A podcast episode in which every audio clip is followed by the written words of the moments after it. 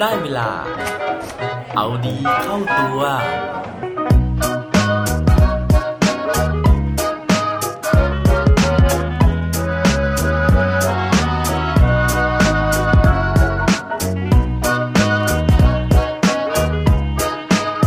คุณคิดว่าพวกสัตว์ต่างๆ มีวิธีการแก้ปัญหายังไงครับ วัสดีครับ พบกับผมชัชวานแสงปรีดีกร และรายการเอาดีเข้าตัว รายการที่จะคอยมาหมั่นเติมวิตามินดีดด้วยเรื่องราวแล้วก็แรงบันดาลใจ เพื่อเพิ่มพลัง และภูมิต้านทานในการใช้ชีวิตให้กับพวกเราในทุกๆวัน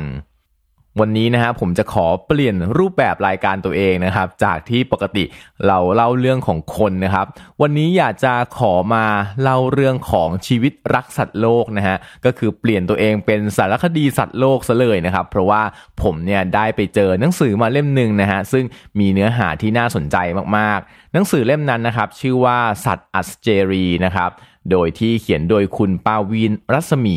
สำนักพิมพ์ Salmon Book นะฮะ หนังสือเล่มนี้เนี่ยเขามาเล่าพฤติกรรมนะครับของสัตว์ต่างๆนะฮะที่ค่อนข้างจะน่าสนใจนะครับ แล้วก็มีบทหนึ่งนะฮะเขาพูดถึงเรื่องราวของสัตว์เนี่ยเวลาที่มันเจอกับปัญหานะครับว่ามันจะแก้ปัญหาได้ยังไง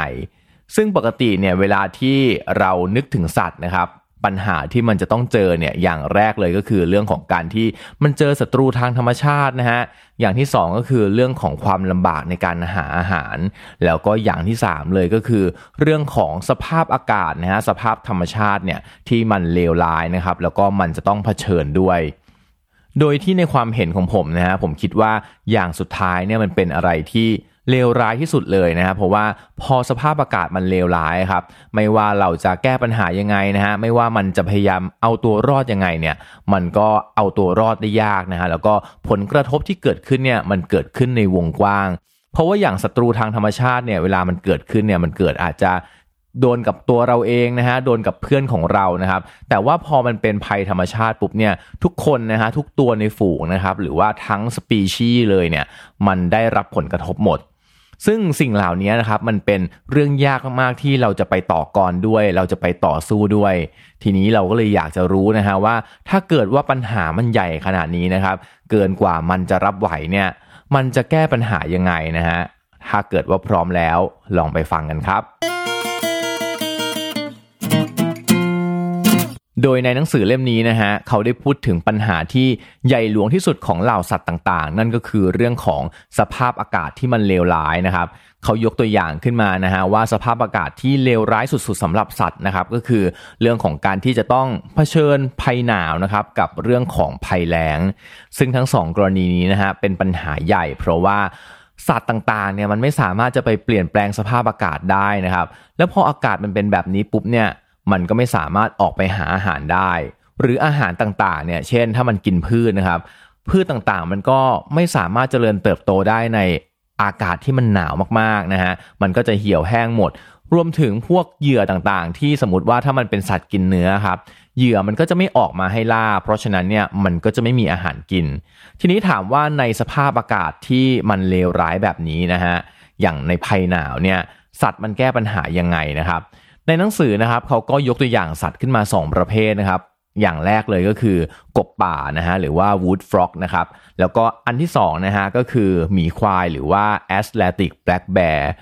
ทั้งสองประเภทนี้นะครับเริ่มจากกบป่าก่อน คือเนื่องจากว่าอากาศมันหนาวมาก เพราะฉะนั้นเนี่ยมันก็ไม่ออกไปข้างนอกนะฮะแต่ว่ามันไม่สามารถที่จะขุดดินแล้วก็ฝังตัวเองอยู่ใต้ดินเพื่อสร้างความอบอุ่นได้ มันก็เลยอาศัยนะครับพวก ขอนไม้ต่างๆนะฮะหรือว่าซอกหินต่างๆ ที่มันมีรอยแตกมีรูอยู่นะครับ แล้วก็เอาตัวเองเนี่ยไปมุดอยู่ในนั้นนะครับ แต่ลองนึกภาพดูนะฮะว่าในโขดหินนะฮะในซอกไม้ต่างๆ เนี่ย มันไม่มิดชิดเอาซะเลยนะครับ มันก็จะมีลมหนาวๆเนี่ยนะครับพัดผ่านอยู่ดีนะครับเพราะฉะนั้นเนี่ยมันก็ต้องพยายามที่จะปรับตัวของมันเนี่ยไม่ให้แข็งตายแล้วก็ไม่อดอาหารตาย มันก็เลยทำสองอย่างด้วยกันครับ อย่างแรกเลยคือมันหยุดหายใจฮะ เพื่อให้ร่างกายเนี่ยไม่ต้องใช้พลังงาน อย่างที่สองก็คือว่าธรรมชาติของมันนะฮะเกิดการวิวัฒนาการนะครับทำให้ตัวของมันมีน้ำตาลกลูโคสค่อนข้างจะสูง ซึ่งพอมีระดับน้ำตาลสูงแบบนี้ครับมันส่งผลให้ร่างกายของมันไม่แข็งนะฮะเพราะฉะนั้นเนี่ยพออากาศหายหนาวปุ๊บมันก็สามารถกระโดดเด้งดึงออกมา แล้วก็ใช้ชีวิตได้อีกรอบหนึ่ง อันนี้เป็นเรื่องมหัศจรรย์ทางธรรมชาติมากๆนะฮะ ส่วนเจ้าหมีควายนะฮะหรือว่า Atlantic Black Bear เนี่ยนะครับก็คล้ายๆกันนะฮะมันก็จะไปหาถ้ำนะครับหรือว่าไปหาตามขอนไม้นะฮะที่มันมีรูมีหลุมอยู่นะครับแล้วมันก็มุดตัวเองเข้าไป จากนั้นเนี่ยมันก็นอนหลับไปเลยนะฮะนอนหลับแบบไม่ใช่ธรรมดาครับแต่ว่าหลับไปถึง 7 เดือน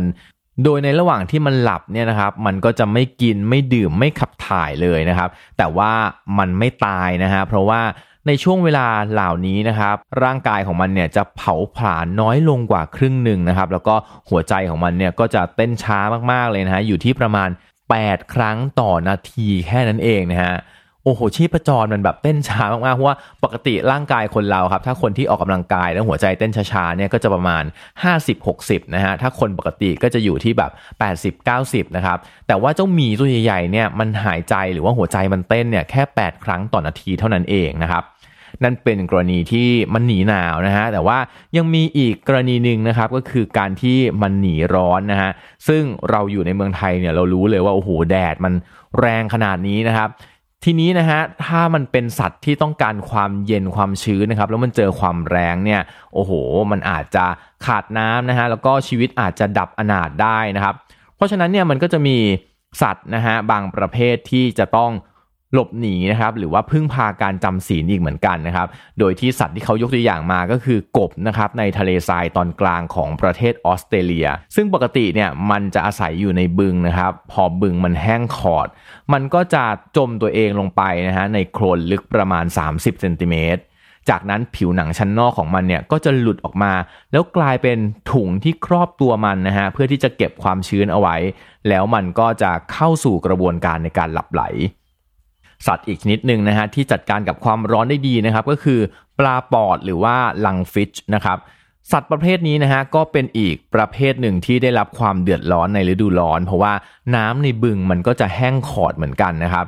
แต่ว่าเนื่องจากวิวัฒนาการของมันนะฮะมันสามารถที่จะทำให้มันเนี่ยหายใจได้แม้ไม่มีน้ำนะครับ เพราะฉะนั้นเจ้าปลาปอดนะฮะซึ่งพบได้ในทวีปแอฟริกาแล้วก็อเมริกาใต้เนี่ย มันก็เลยตัดสินใจที่จะจำศีลอยู่ใต้ดินนะครับ ตลอดช่วงหน้าร้อนเลย โดยที่มีเมือกมาห่อหุ้มตัวเองไว้คล้ายๆ รังใหม่นะครับรอจนกระทั่งหน้าฝนผ่านมานะฮะ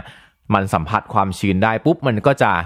ระลิกระลีนะฮะออกมาจากใต้ดินนะครับแล้วก็ว่ายน้ำตามปกติ ซึ่งอันนี้จริง ๆ ก็คล้ายๆ กับปลาช่อนปลาดุกบ้านเรานะฮะซึ่งผมเคยไปอ่านเจอมาเหมือนกันนะครับว่ามันก็จะฝังตัวนะฮะอยู่ไปในโคลนนะครับแล้วก็รอวันที่ฝนแรกมาเนี่ยมันก็จะออกมาแหวกว่าย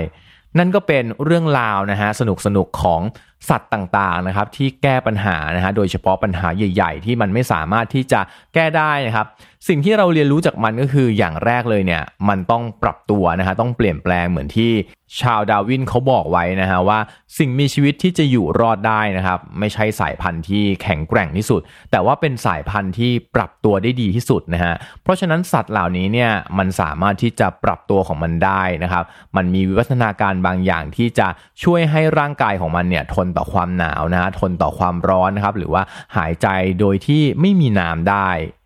อย่างที่สองนะฮะก็คือมันเลือกที่จะอยู่นิ่งๆนะฮะเลือกที่จะสงบแล้วก็รอดูสถานการณ์ซึ่งอันเนี้ยนะครับการที่เราจะอยู่นิ่งๆได้เนี่ยมันก็คือมาจากข้อ 3 ก็คือ มันจะต้องตุนนะฮะพลังงานเพื่อที่มันจะใช้ในยามที่มันจะอยู่นิ่งๆได้ ลองคิดดูนะฮะว่าถ้าในช่วงฤดูที่อากาศอบอุ่นนะครับหรือว่าอากาศปกติเนี่ยมันไม่ตุนพลังงานเอาไว้นะฮะมันไม่เก็บหอมรอมริบเอาไว้นะครับมันไม่ขวนขวายหาความรู้เอาไว้ ในยามที่อากาศมันหนาว ในยามที่อากาศมันแรงนะครับมันจะสามารถมีพลังงานนะฮะเพื่อที่จะหล่อเลี้ยงให้มันเนี่ยสามารถที่จะจำศีลได้อยู่ถึง 5 เดือน 7 เดือนหรือเปล่านะครับสิ่งเหล่านี้นะฮะก็เหมือนกับชีวิตของเรานะฮะเราต้องเตรียมพร้อมนะครับในยามที่ ปกตินะฮะเราต้องแสวงหานะครับทรัพยากรต่างๆเนี่ยมาให้พร้อมใช้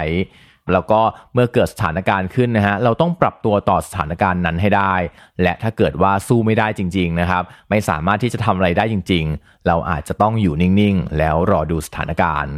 หวังว่าเรื่องราวของสัตว์ที่เอามาเล่าให้ฟังในวันนี้นะฮะน่าจะช่วยให้เป็นแรงบันดาลใจนะครับในการที่เราจะปรับตัวของเรา หรือว่าถ้าทำอะไรไม่ได้ก็นอนนิ่งๆ แล้วฟังพอดแคสต์สะสมความรู้ไปก่อนได้ครับ และปิดท้ายวันนี้ด้วยโคดดีโคดโดน เขาบอกไว้ว่า happiness is hibernating for a while บางครั้งการหลบไปอยู่เงียบๆ นิ่งๆ นะฮะ ก็เป็นความสุขอย่างมากเลยครับ อย่าลืมกลับมาเอาดีเข้าตัวกันได้ทุกวันจันทร์ พุธศุกร์ ร้อมกด subscribe ในทุกช่องทางที่คุณฟัง รวมถึงกดไลค์ กดแชร์เพื่อแบ่งปันเรื่องราวดีๆ ให้กับเพื่อนๆของคุณผ่านทุกช่องทางโซเชียลมีเดีย สุดท้ายนี้ขอให้วันนี้เป็นวันดีๆ ของพวกเราทุกคน สวัสดีครับ